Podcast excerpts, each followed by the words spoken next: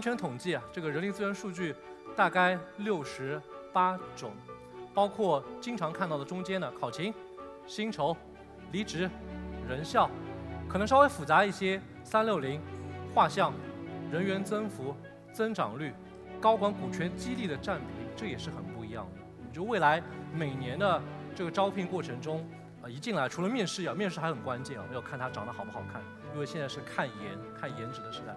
第二点就是看这个评估，我们会有一个匹配度，呃，跟刚刚的做出来就是里面绩优员工的一个匹配度。我不能说百分之八十二的人一定比百分之七十八的人厉害，但是百分之八十的人往往会比百分之五十的人要厉害很多。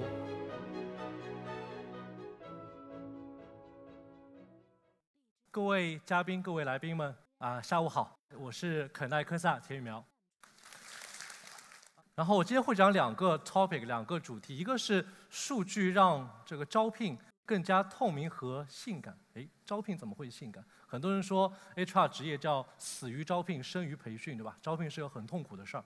第二个，因为招聘招得好，别人可能不会不会说你好；万一万一招得不好，试用期离职了，很多都会 challenge 你，对吧？培训你是对对员工好事儿，很多给给部门给领导者哎培训，哎大家都觉得你做了件好事儿。所以说培训领导力发展还是很棒的，这是我们这个圈内的一些定义。对，第二个是我会讲到数据怎么样激发和验证我们的组织能力，这是两个 topic。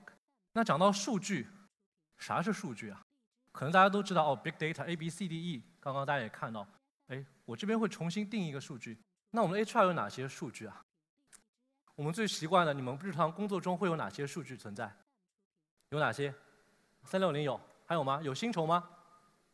有还有啥？哦，有调研，对，还有什么？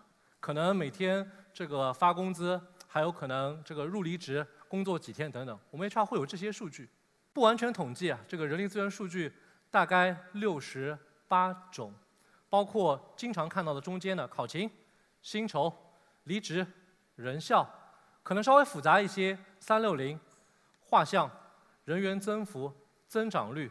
高管股权激励的占比，这也是很不一样的。我的讲是用已有的数据，怎么样帮助业务来做决策，怎么样让业务做得更有效。好，第一，怎么让招聘变得透明和性感？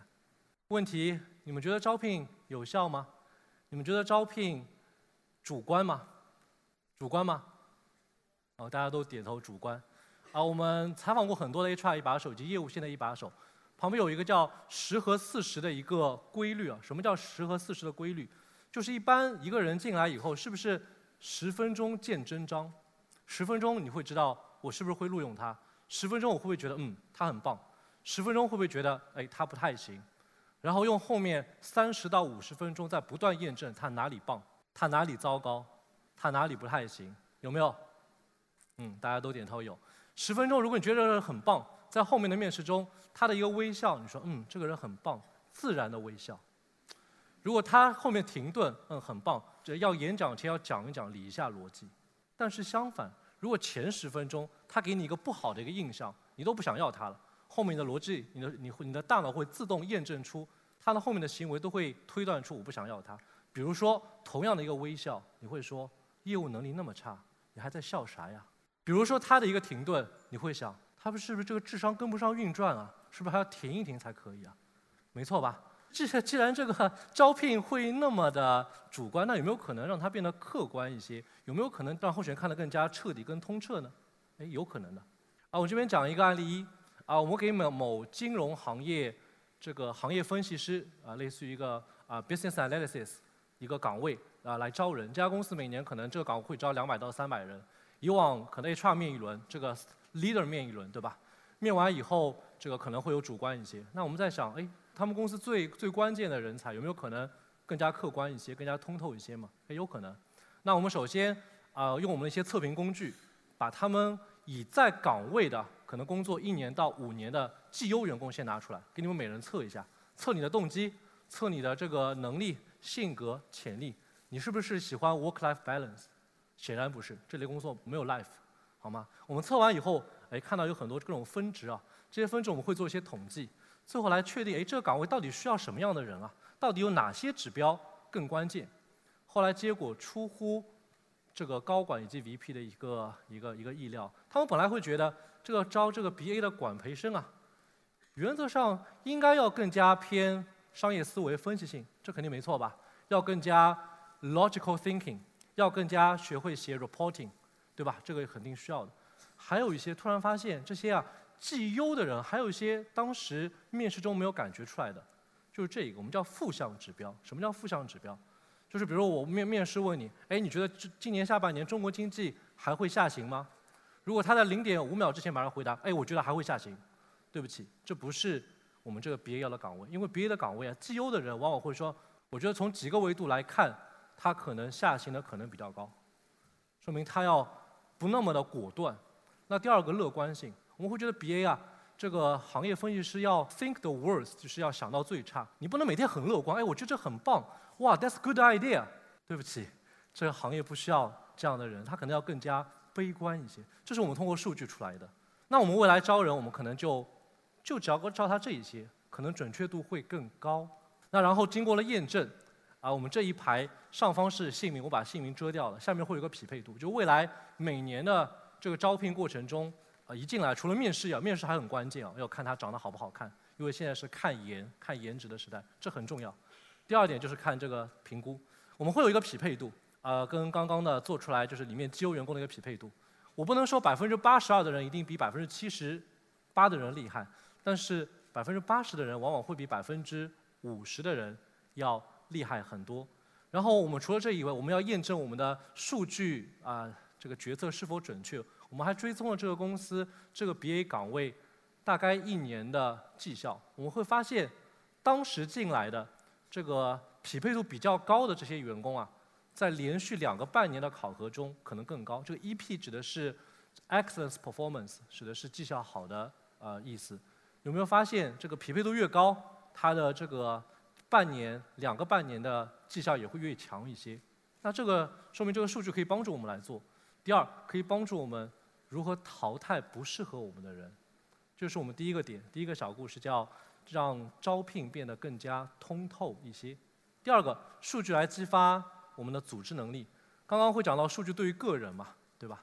其实数据也能帮助我们的 organization，也能帮助我们的组织。那对于我们肯莱科萨来说，我们每年做了一个叫组织能力诊断。呃，这些 CEO 们他所在企业参与我们的调研。啊，每年会有几乎三百多家企业参与，然后有实体经济，有互联网。很多企业连续参加了几年，的确发现这个组织能力的这个分数高低啊，和他的经营情况、员工的胜任以及啊员工对于这个组织是否满意是高度相关的。大家感兴趣可以可以扫一下，因为啊调研是是免费的。那我们得出一些结论。刚刚呢，对于人来说，哎，这个人是否乐观、是否果断、是否积极、是否写 reporting？那对于组织来说呢，它会有哪些点？我们会有这么几块数据。基于我们连续做了四年，大概公司都会这样的一个情况，我们会发现有高的有低的，高的在哪儿？战略接受度，哎，员工觉得我们的战略还不错，我们公司战略还比较棒。高的还有哪里？文化价值观。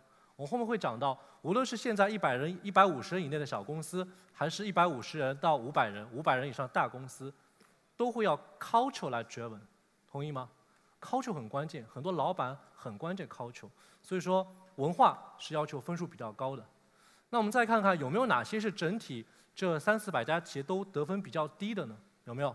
在哪里？淘汰保留吧。然后据我们不完全统计，其实在这个一七年之前啊，我们采访过、调研过很多员工，这个时候绩效差的员工、绩效好的员工可以在一起愉快的玩耍，绩效好的员工愿意跟差的员工一起玩、一起一起开心。但是，一八年以后不对了。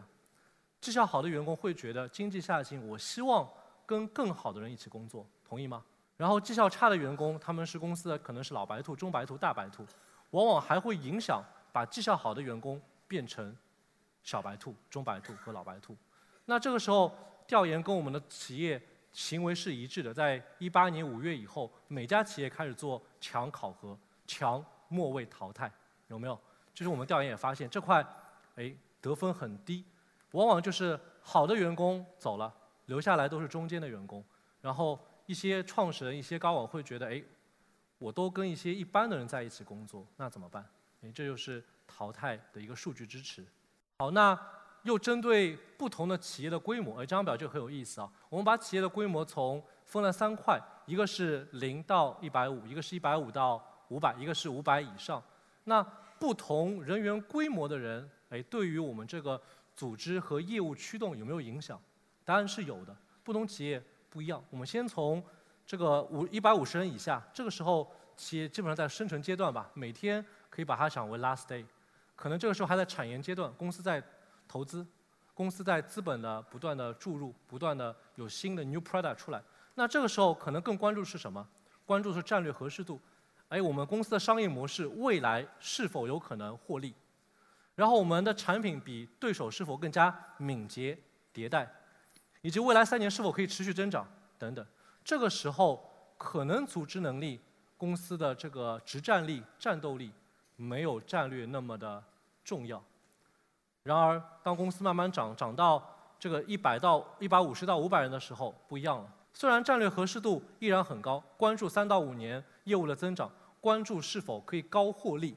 第三条来看了，哎，我所在团团队，我们的创新是否被鼓励和认可？组织能力，哎，我们的成本是不是每每年公司增增长可以 cover 我们的成本？那我们的这个员工是否工作很投入？到了一百五十人企业，开始关注到组织的健康。就我们在扫描的时候啊，可能一开始会扫描到这个我们颈椎不行，可能这个有三高。在创业期阶段，老板不 care，因为每天都要死掉，快要死掉的人不会 care 有没有三高，对吧？可能在继续活命输血。当当他慢慢开始可以走了，开始康复了，他会关注到一些质量。再看五百人以上的成熟型公司，你可以发现，第一降本增效很有意思。以往啊，在一七一八年之前，我们觉得驱动因素是客户导向、用户导向，我们要比竞争对手更加快速、更加卓越，提供服务更快。但一八年不一样了，无论是互联网企业、实体企业，都在降本增效，是不是？我们都在看一个叫组织有效性的情况，它的效率是否更高？是否可以啊一百个人这个做一百五十人的事情，降本增效？第二块，用户导向和战略合适度，以及员康健康度和战略适合度。可见，不同的 stage、不同的情况、不同的企业，它所要的组织能力是不一样的。哎，那我们的这个数据其实可以帮助帮助大家来在不同的情况下怎么样做，可以给我们的高管 VP 一些决策依据。所以说，综上啊，今天讲了两个小的主题，一个是数据在招聘中运用，让招聘从以前的主观变得更加的通透彻底，感性。第二个讲的是数据怎么样帮助企业在不同的 stage、不同的阶段诊断出它到底是出了哪些问题，怎么样可以进一步解决。我相信这样可以大大助力我们的业务的增长以及有效性。那我今天的分享就到这边结束，谢谢。